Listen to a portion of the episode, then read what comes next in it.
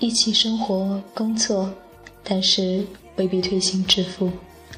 暴躁焦虑的日子，只是静静的在旁边不叨扰。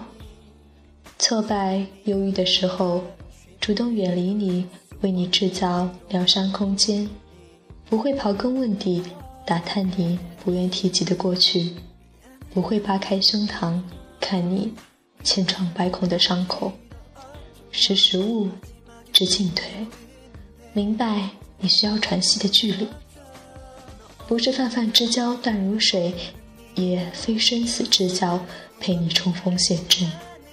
是像家一样的存在。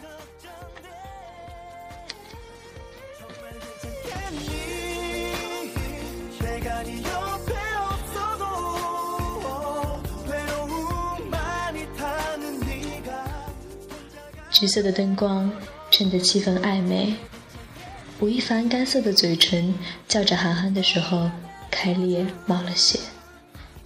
鹿晗看着他的脸。眼角眉梢染着不寻常的柔和和亲吻似的温柔，蓦地直起身子，一手轻轻地扶住吴亦凡闭着的双眼，一手大拇指扣在下颌，手掌捧着他的脸颊，俯身凑近。他浓密的眉毛触感很舒服，眉骨的鼻梁架起的轮廓硬朗又温和。他脸上的皮肤一如想象中那么光滑，鬓边细得几近透明的绒毛，在灯影下浮了一层光，情难自禁。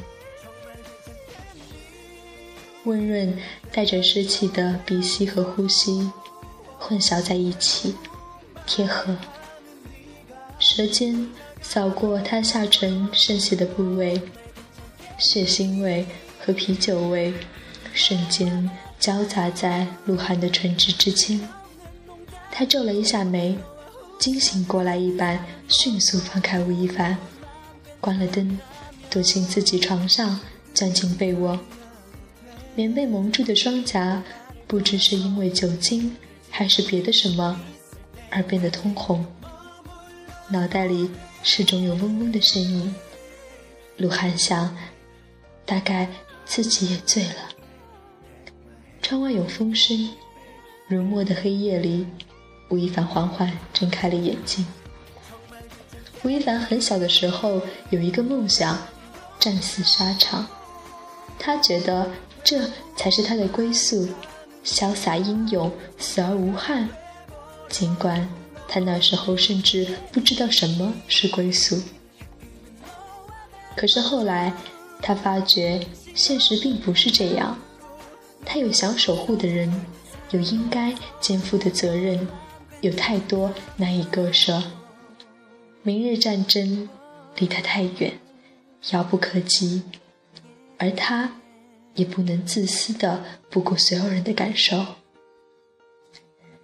再后来，他在父亲的兴趣指引下改弦易辙，可到头来。因膝盖受伤，也没能保住他心心念念执着了十余年的篮球梦。所谓刀枪不入，所谓完美无瑕零死角，都只是他游走四方的铠甲。对任何人荷枪实弹的进攻设下重重防备，却不知道在哪个清晨，被一头小鹿闯进他的麦田。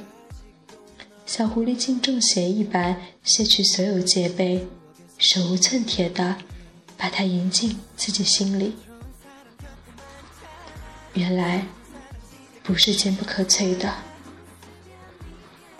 天真烂漫的小鹿，并不知道自己无意闲逛，推翻一座二十二年来小狐狸精心打造、辛苦堆建、用以保护麦田和他自己的沙砾堡垒。人生常说“其散不知人事换”，很多事情就是如此。对人对物，鞭辟入里，临到自己，往往耽于庸常，随波逐流。不知不觉，已经灯火阑珊，吴亦凡和鹿晗收拾了练习室，准备回宿舍。鹿晗急匆匆走在他前面，吴亦凡的眼睛追着他。走出公司门口的时候，他冲鹿晗的背影喊了一声：“涵涵。”鹿晗转过头看他，一如出道前他感冒却还是感受到吴亦凡关切的目光，回头是脑补的那次一样。你还是你，我还是我，我们还是我们。世界很安静，鹿晗站在路灯下。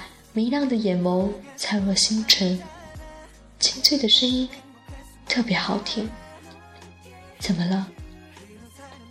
吴亦凡双手插在裤子口袋里，只是摇摇头，嘴角噙着笑。没事。他其实想问，你是不是愿意等我？等到世界大同，或者等我披荆斩棘，突破重围。然后我们在一起，好不好？不会天真的以为，只看小说就能看到爱的颜色，那种惊心动地、刻骨铭心的爱情，从来不是他的心之所向。车祸、癌症、失忆、背叛、报复都太沉重，高潮迭起固然引人好奇、赚人热泪，但鹿晗想要的。其实更简单些。任何人问起，都能够理直气壮地回答：“这是我的那位，需要的时候陪在身边，不必你侬我侬，紧紧相拥，静静地听着耳边的呼吸就够。”就像从前陆夫人总是这样说，他和陆老爷：“平平淡淡，才能细水长流。”